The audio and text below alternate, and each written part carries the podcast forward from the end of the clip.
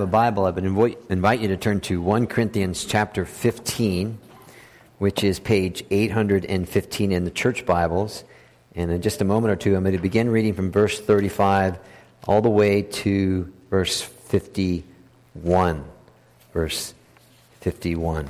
Um, while you're turning there, just a couple of announcements. Just uh, I need to thank publicly Dale Geisler and Bob Lynch, two of our elders who um, undertook the preaching obligation while I was away, and uh, thank God for them. And also, uh, the second thing I want to say is I want to thank God for you. I'm very much aware that if people don't consistently give, then there's no way in the world that I could take two weeks off to be with mostly my son uh, and family. So I want you to know how grateful I am for those of you who give to the ministry. It's a terrific privilege to serve you, and uh, I thank God for you. And I try to do my best to earn what I receive. So just keep that in mind. Okay. Verse 35, 1 Corinthians 15. But someone may ask, How are the dead raised? With what kind of body will they come? How foolish! What you sow does not come to life unless it dies. When you sow, you do not plant the body that will be but just a seed, perhaps of wheat or of something else. But God gives it a body as He determined, and to each kind of seed, He gives its own body. All flesh is not the same. Men have one kind of flesh, animals have another, birds another, and fish another. There are also heavenly bodies and there are earthly bodies, but the splendor of the heavenly body is one kind, and the splendor of the earthly body is another. The sun has one kind of splendor, the moon another, and the stars another, and the stars differ from star to star in splendor. So will it be with the resurrection of the dead. The body that is sown is perishable, it is raised imperishable. It is sown in dishonor, it's raised in glory. It's sown in weakness. It is raised in power. It is sown a natural body. It is raised a spiritual body. If there is a natural body, there's also a spiritual body. So it is written the first man, Adam, became a living being. The last Adam, Adam, a life giving spirit. The spiritual did not come first, but the natural. And after that, the spiritual. The first man was of the dust of the earth, the second man from heaven. As was the earthly man, so are those who are of the earth. And as is the man from heaven, so also, and this is incredible, are those who are of heaven. And just as we've been born in the likeness of the earthly man, so shall we bear the likeness of the man from heaven. Amen. Verse 50 I declare to you, brothers and sisters, that flesh and blood cannot inherit the kingdom of God, nor does the perishable inherit the imperishable. Listen, I will tell you a mystery. We will not all sleep, but we will all change. Amen. Let's pray together. And may God give us understanding of His word this morning. Father, you are a good, good Father, and it was a pleasure to sing that song to you. And we would ask this morning that your written word would be our rule, your Holy Spirit, our teacher, and our source of power, and your greater glory, Father, our chief concern. And to that end, God, may we each be in submission to the Bible's truth this morning so that we might be found in the enjoyment of the Bible's blessings. For Jesus' sake and in his name, we ask these things. Amen. Well, a while back, I came across a lovely little song. Maybe you've heard it. The lyrics are as follows No, you never know what the world's going to show you. It ain't up to you. You always think it's going to happen to another person, and it's never ever going to happen to you.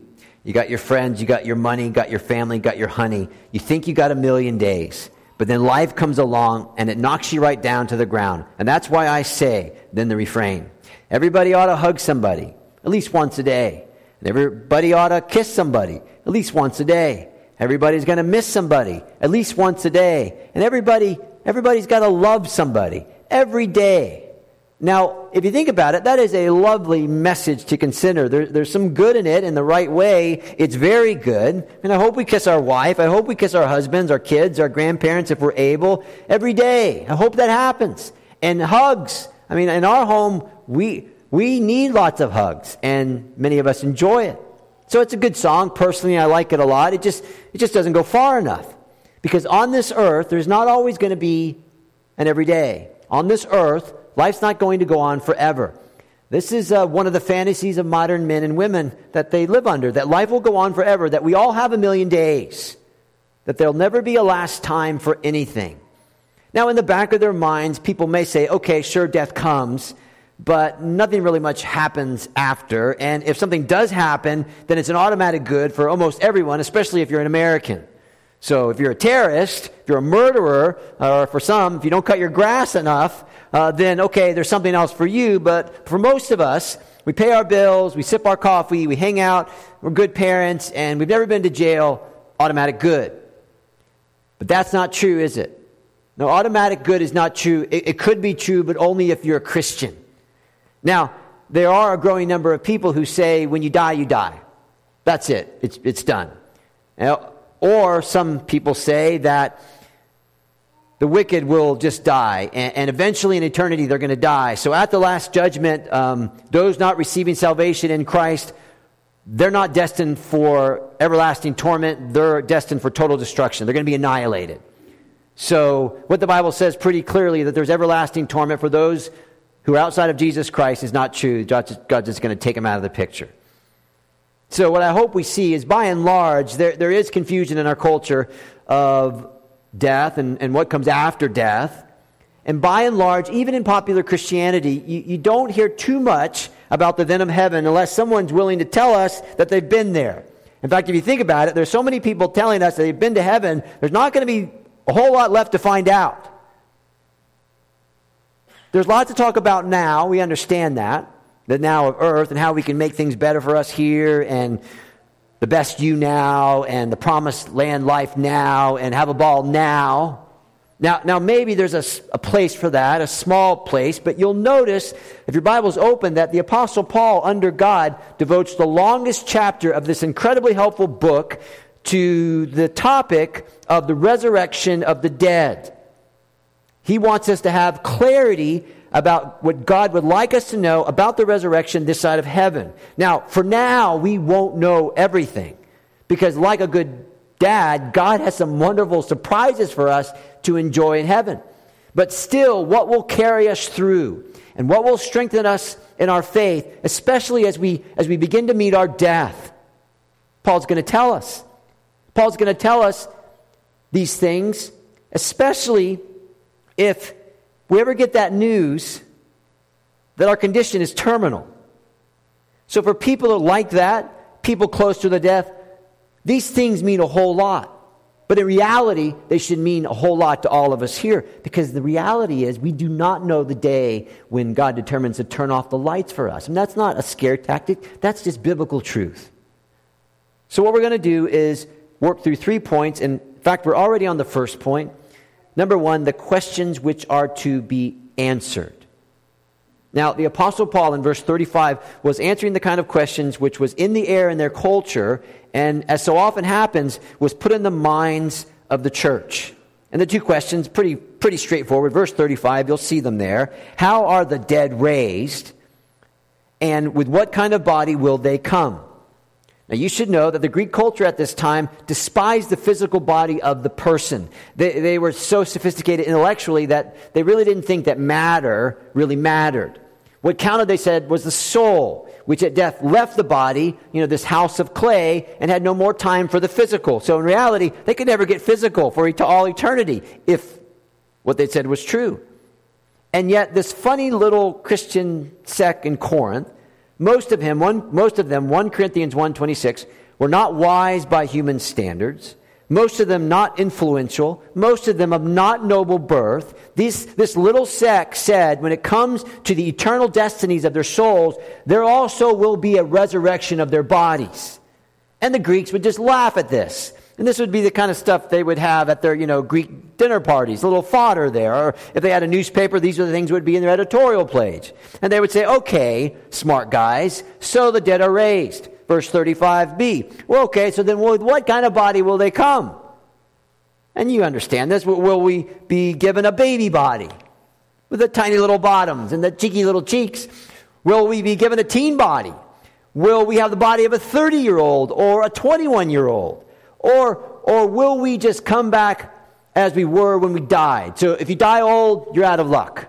You'll be old forever. Or, as in my case, am I really stuck with all this forever? Really?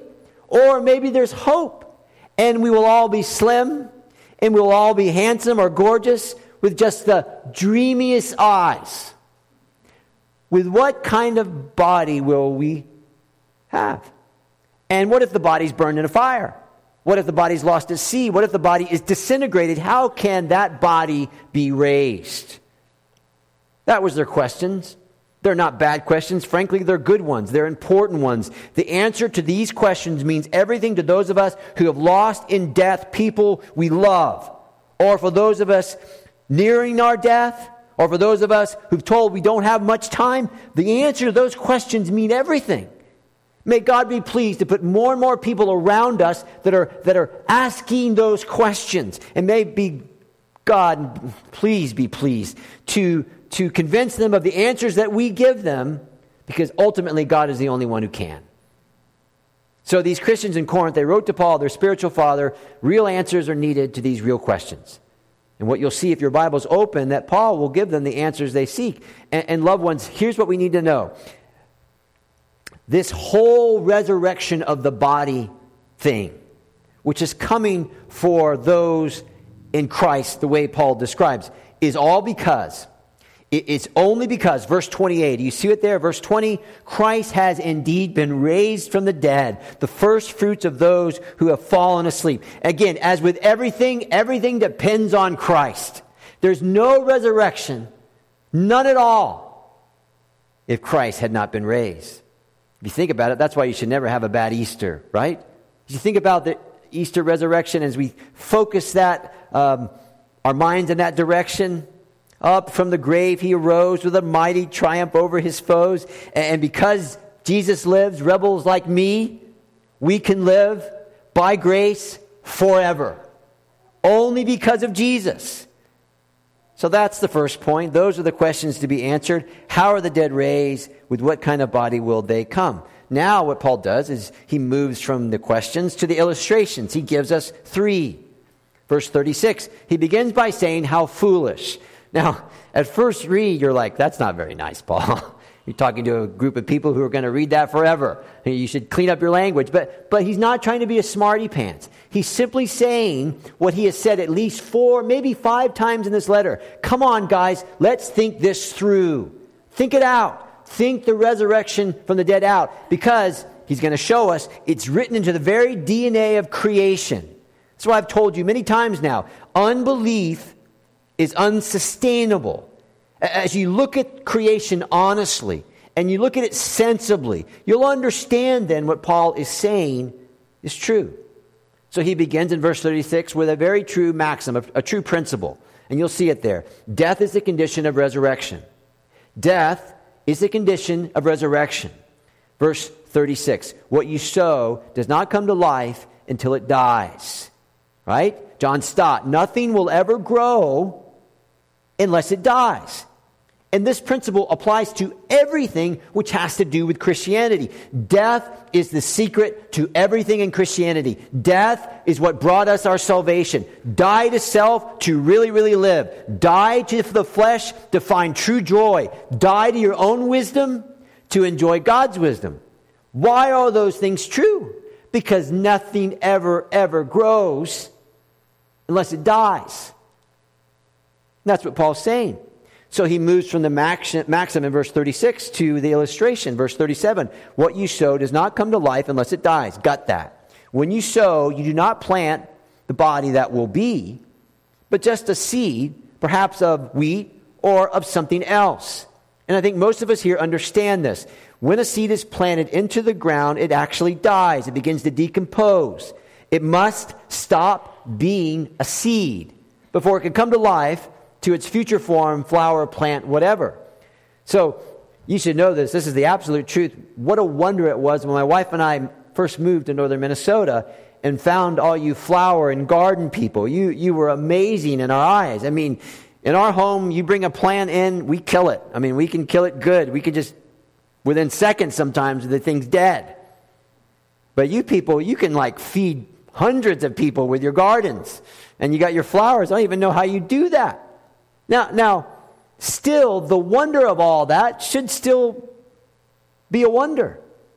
You tell a little child who doesn't know anything about this, you say, Well, you see, mom's going to put a seed in the ground and then she's going to bury it. And the first thing maybe a child will say is, Are you mad at the seed, mom? I mean, what are you doing, right? Oh, we're going to get flowers. Mom, are you telling me that you're going to put that thing in the ground, cover it with dirt, and a flower is going to come out of that? Mom, just go to Walmart. That's what the friend zones do. Go to Walmart, get the flower, and maybe it'll live. Not like their house. But what happens? I mean, we know this. We're so familiar with it, but we shouldn't be lost in the wonder. You, you, you put the thing in the ground, you bury it, and what do you have? You have a bellflower, you have a buttercup, you have peonies, you have lady, sleep, lady slippers, right? Up from the ground it arose. You put an apple seed in the ground, and in time, what happens? Whole tree with apples. What a wonder that is. And again, this happens all the time. Look at creation. All the time. Why? Why is that the case? Because God has put it in creation. Death is the condition for resurrection. Because it's impossible to have the reality of life and flower and fruit without the death of the seed. And what is true physically, nothing ever grows unless it dies, is equally true spiritually, and it's equally true eschatologically, as in how things go at the end. In days past, I learned this this week. In days past, Christians would call a cemetery God's acre. God's acre, because in the acre were seeds, the bodies that were sown into the ground that were just waiting for the resurrection of their body.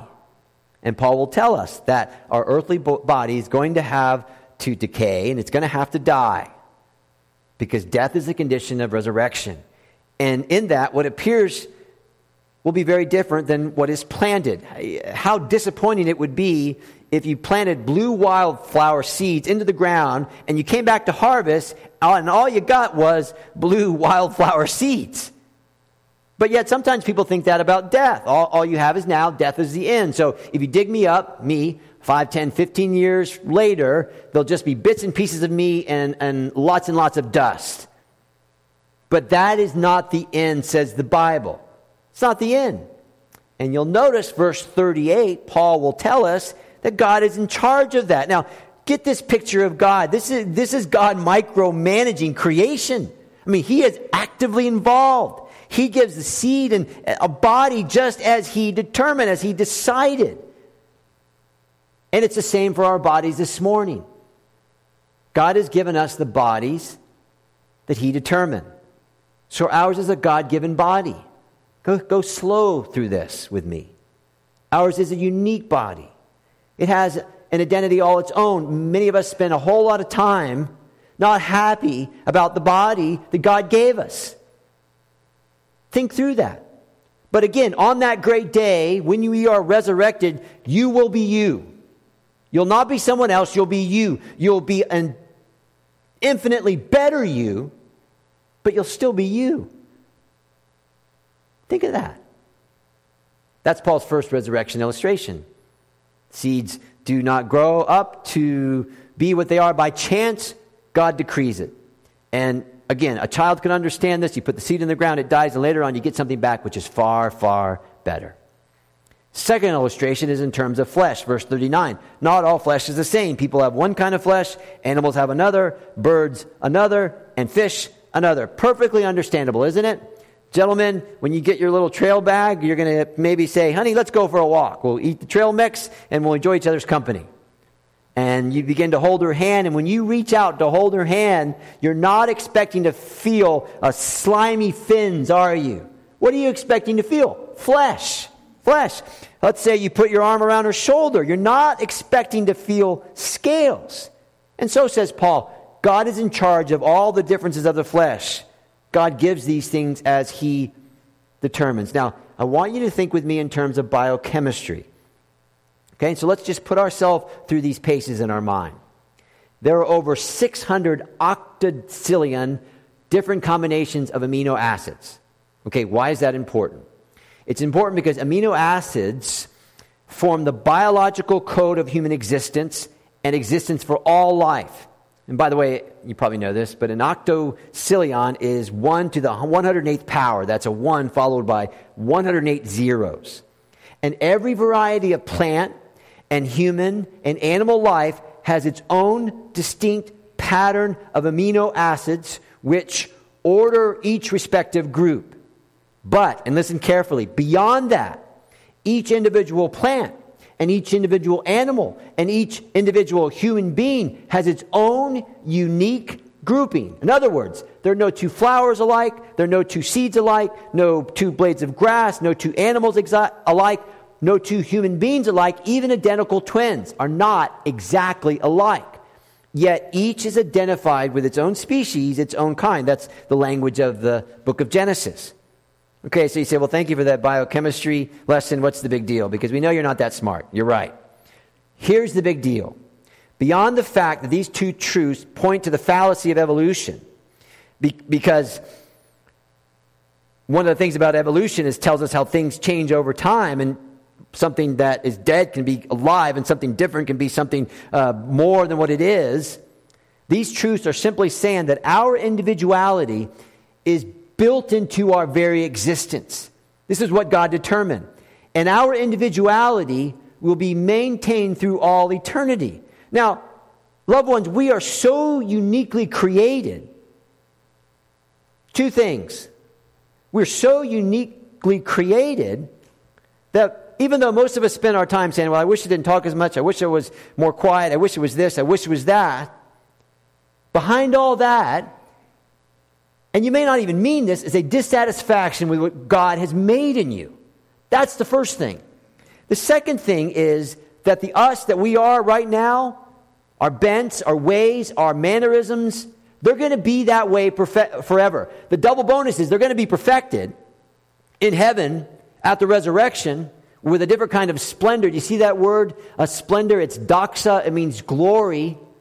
So there's going to be eternal glory in our existence. Do we understand that? A, a, eternal glory. We're never going to have a bad day. We look in front of the mirror sometimes, we're like, okay, this is a decent day, or if you're in my case, this is a horrible day. But we're never going to have a bad day. Our glory will be forever. There'll be no letdown in heaven. Now, again, think of that. A proper glory in heaven for us, fit forever. Now, I would remind you that that only comes because of the obedience of Jesus Christ and his death and resurrection on the cross. That opens the door to all that. And then the grace of God has to come down and save us from our sins so that we can enjoy all that. So, Paul moves on then from agriculture to biochemistry. Now, his example, verse 41, is astronomy. The sun has one kind of splendor, the moon another, and the stars another, and the stars differ from star in splendor. Okay, what's he saying? Well, the light of the sun, the moon, and the stars, completely different in intensity. And how different is the sun from the moon? The moon from the stars. And even better, one star from another. And so before human beings could even see this, the Bible was revealing this. So the thinking person then has to look up to the sky, look down to the ground, and, and they see honestly the variety and the diversity of created order. And that's what Paul wants. He wants his readers to think this through. He's not afraid of science. He embraces science. It's, it's power to God. It's glory to God in the resurrection. Now you remember our original question. How are the dead raised? With what kind of body will they come? Paul uses earthbound things. This is no new revelation. He uses earthbound things to illustrate heavenly realities. Why does he do that? Because the God who made the heavens is the God who made the earth. And his mechanisms are similar all the time in every place. It's just the dimensions of what is needed in each place that he changes. So Paul wants us to know, he wants he wanted them to know. There is a body for living on earth, and there is a body for living in heaven. And God has made things so what is on earth fits on earth, and God is making things so that what is in heaven fits in heaven. Okay, that takes us to our third and final point. Number one, the questions which are to be answered how are the dead raised? With what kind of body will they come? The illustrations, agriculture, biochemistry, astronomy, the stuff of the earth. Final point, the explanations which are needed. So, Paul then, he begins to build his case with illustrations, and the illustrations all are from common grace, the thing that everyone enjoys. But now he's going to show us here, specifically here, and what the resurrection means for the Christian. So now he's going to show us what things have been done by people, for people who have been saved by God's amazing grace. Verse 42 So will it be with the resurrection of the dead. And so Paul tells us what we need to know. And in verse 42, he begins to give us four truths about our earthly bodies. And these truths, they ought to humble the mind of men and women. Truth number one our bodies are perishable. In other words, we live with an expiration date. We, we have a best if used by date, right? I told the first service, I don't have any tattoos, but if I ever did get one, I would get tattooed somewhere on my body, best if used by, and then a big line, right? And then a period. And we'll let God determine when my time here is on earth. And so they find me somewhere. Maybe I'll be behind the pulpit. Eh, and then you'll see on my arm, best if used by. And if, feel free, write in the date that, that I was done. I'll give you that liberty, okay? All right. Sorry. the psalmist. That was bad, wasn't it? I shouldn't have said that. That's why I write everything down, because you know the lips and the teeth. Okay. The psalmist. All the days of my life are written in his book before one of them came to be right? So someone might think they're invincible, that, that they're going to beat the odds, but in fact, because I'm human, I'm perishable. Isaiah 40, 1 Peter 124. All people are like grass, and all their glory is like the flowers of the field. Grass withers, flowers fall, and so will we all. Psalm 103, 15 and 16. The life of mortals is like grass. They flourish like a flower of the field. The wind blows over it, and it's gone. And its place remembers it no more. Perishable. Number two, our bodies are shown in dishonor. Now, the word that Paul uses for dishonor is atimia, and that was the word used for the loss of rights of citizenship. And that's what Paul's saying. He says, when the body's in the ground, the body's lost all its rights of citizenship on earth. In other words, once we're buried, we've got nothing to say for ourselves. We can't change anything. We can't say, I wish more people would come and visit me. We can't say, I don't like the cassock and I'm going to send a letter up to get a better one. No. Why? Because our rights on this earth are removed. What will be sown in dishonor? What will be sown perishable? Well, it's the same thing. Number three, it's our bodies. And Paul goes on to say, our bodies will be sown in weakness. Frail as summer flowers, we are. As mortals, we rise and then perish. We catch colds. We get diseases. We break bones, and parts of our body leave us, and we decline and we decay. Each Christmas, for the past couple of years, someone in our household gives me those, those nose clipper things, right? So apparently I have hair growing out of places that didn't used to do that, right? And by the way, every year the model gets more intense. The first year was like some plastic cheapy thing, and then the last year was some gold plated, you know, high powered instrument. So I have to shove the thing in my ear and I have to shove the thing in my nose. And I say to myself, what is happening here? I mean, I wish I could relocate some of that stuff, but I can't. And then I remember my grandpa. And to be honest with you, God rest her soul, my grandmother, right? And she had stuff growing out of her ears and she had stuff growing out of her nose. And here I am in all my weakness having the same thing happen to me. It's coming for everybody. In fact, I'll let you borrow one of my nose clippers if you need it. Now, why is all that the case? Because those are signs of my weakness. Those are signs of my end. Verse 43 Joe will be sown in weakness, and so will all of you. So you see what Paul is doing here? He's helping us not to parade around like some in our day, like, you know, some mega super stud or a Barbie beauty queen, right? We're just flesh. And that's not to say that there's not some honor or beauty in our physical bodies. Of course there is. And in the right way, we should enjoy those privileges. But, but in humility, we have to remember it's not going to last. It is not going to last. We can't make our bodies the things that sets us apart or gives us value or worth. Why is that the case? Because it is fleeting. It is fleeting. Luther would say of himself, and I think he's the only person who writes this way Poor maggot sack that I am. Poor maggot sack that I am. Eventually, that's where he's headed. Okay, number four, we're perishable, we're sown in dishonor, we're weak, and we're sown as natural bodies which means what we said a moment or two ago. The body sown into the ground was meant for only life on this earth. God made it that way. That's why, when, if you think about it, when people go up in space, they don't go up in shorts and a t shirt, do they?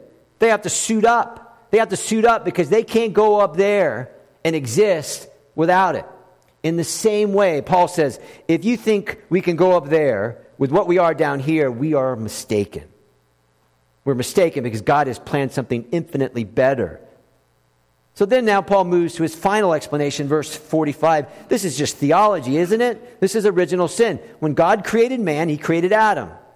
Adam was made from the dust of the ground.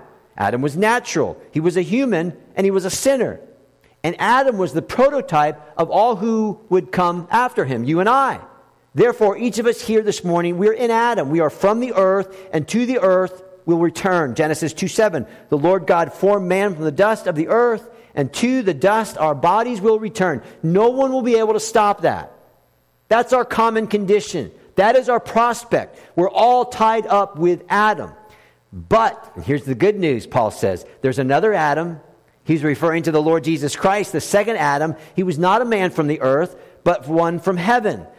And the body which he has now, this is amazing, is the prototype of the bodies we will have on that great day when body and soul are reunited in heaven. Verse 49 Just as we have borne the image of the earthly man, so shall we bear the image of the heavenly man. In other words, there's, there's no small thing of being a Christian.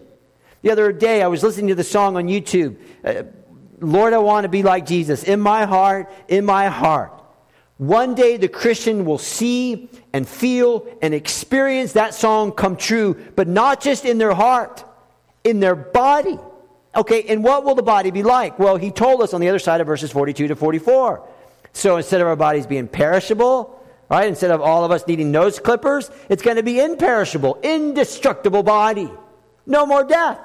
Instead of being sown in dishonor, our bodies will be raised in glory. Think of that the life of the kingdom, proper glory, right? So sometimes we get glory here wrong on earth. We do something fantastic. We're like, everybody look at me.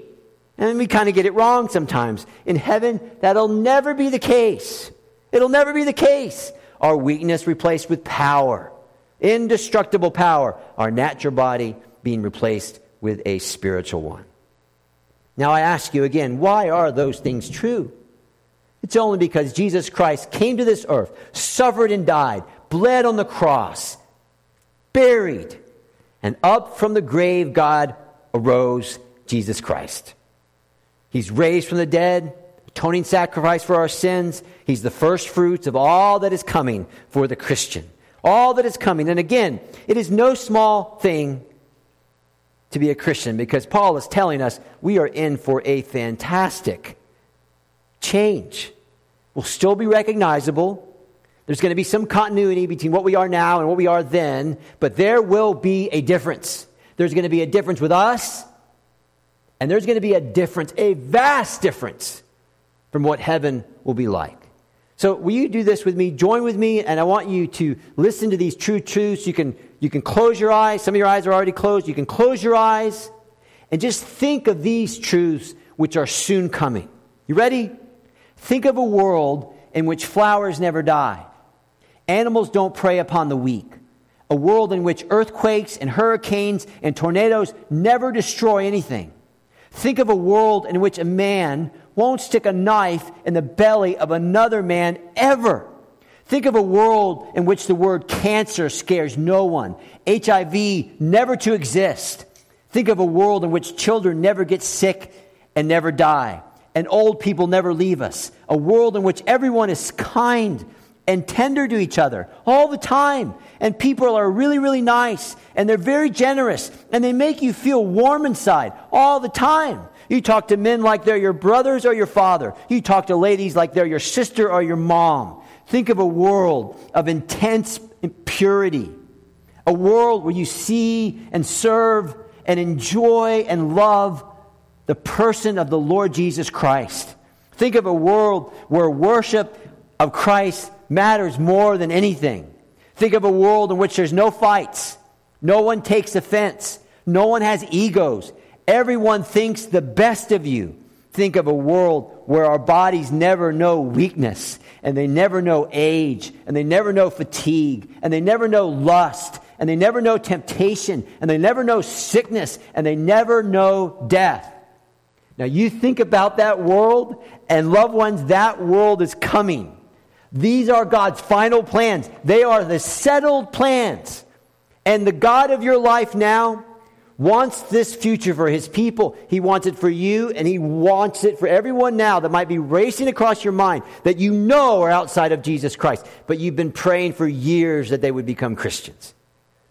God wants us to live in our heavenly bodies, verse 49b, the likeness of the man from heaven, Jesus Christ. Okay, so, so why, why a heavenly body? Well, look at the answer there, verse 50. Because flesh and blood cannot enter the kingdom of God, not, nor the perishable, what we are now, inherit the imperishable. Jesus Christ stands at the head of history as one saying, I am making everything new, and I'm making everything better.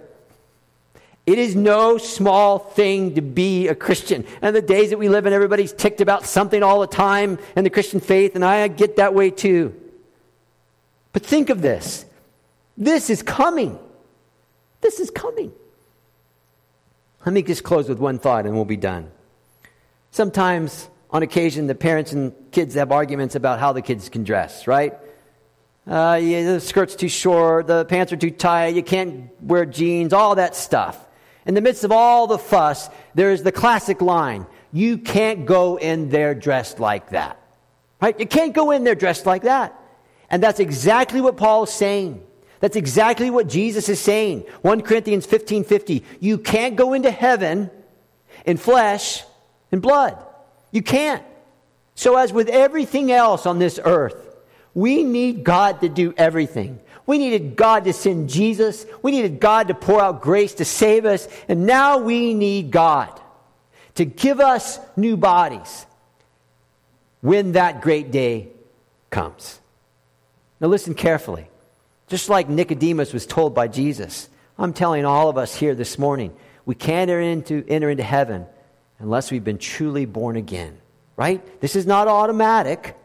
This is for those of us who have been born again. If you haven't, if you haven't been born again, then Jesus puts his hand out to you and says, Come on, come on, we're going to take this walk forever.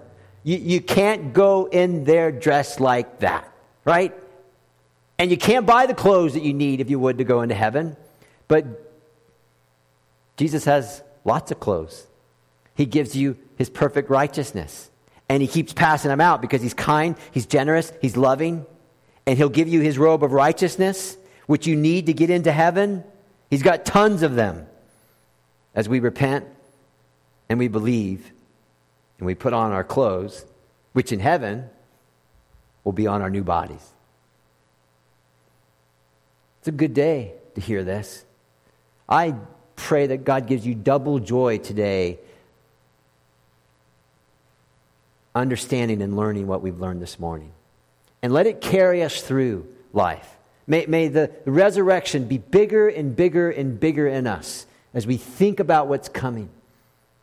There's more to say, but we'll have to save it, Lord willing, for next time. Let's bow together. Father, the last song that we sang was that you are a good, good Father. And we end this Sunday, this Lord's Day, saying the exact same thing. You are a good, good Father. It is no small thing to be a Christian. It is, it is privilege, it is grace, it is beauty, it is the power of an indestructible life because of the precious life of Jesus, which he surrendered on the cross for our sins. May, may everyone within the sound of my voice, and even God will be so bold this morning to say, may everyone that we know that is outside of Jesus Christ, may they be eventually changed by these truths before their time on this earth is done. And God, you're the only one that can do such a thing. And so, as always, we look to you for everything. Greatly bless your people here this morning. We would ask this for Jesus' sake. Amen.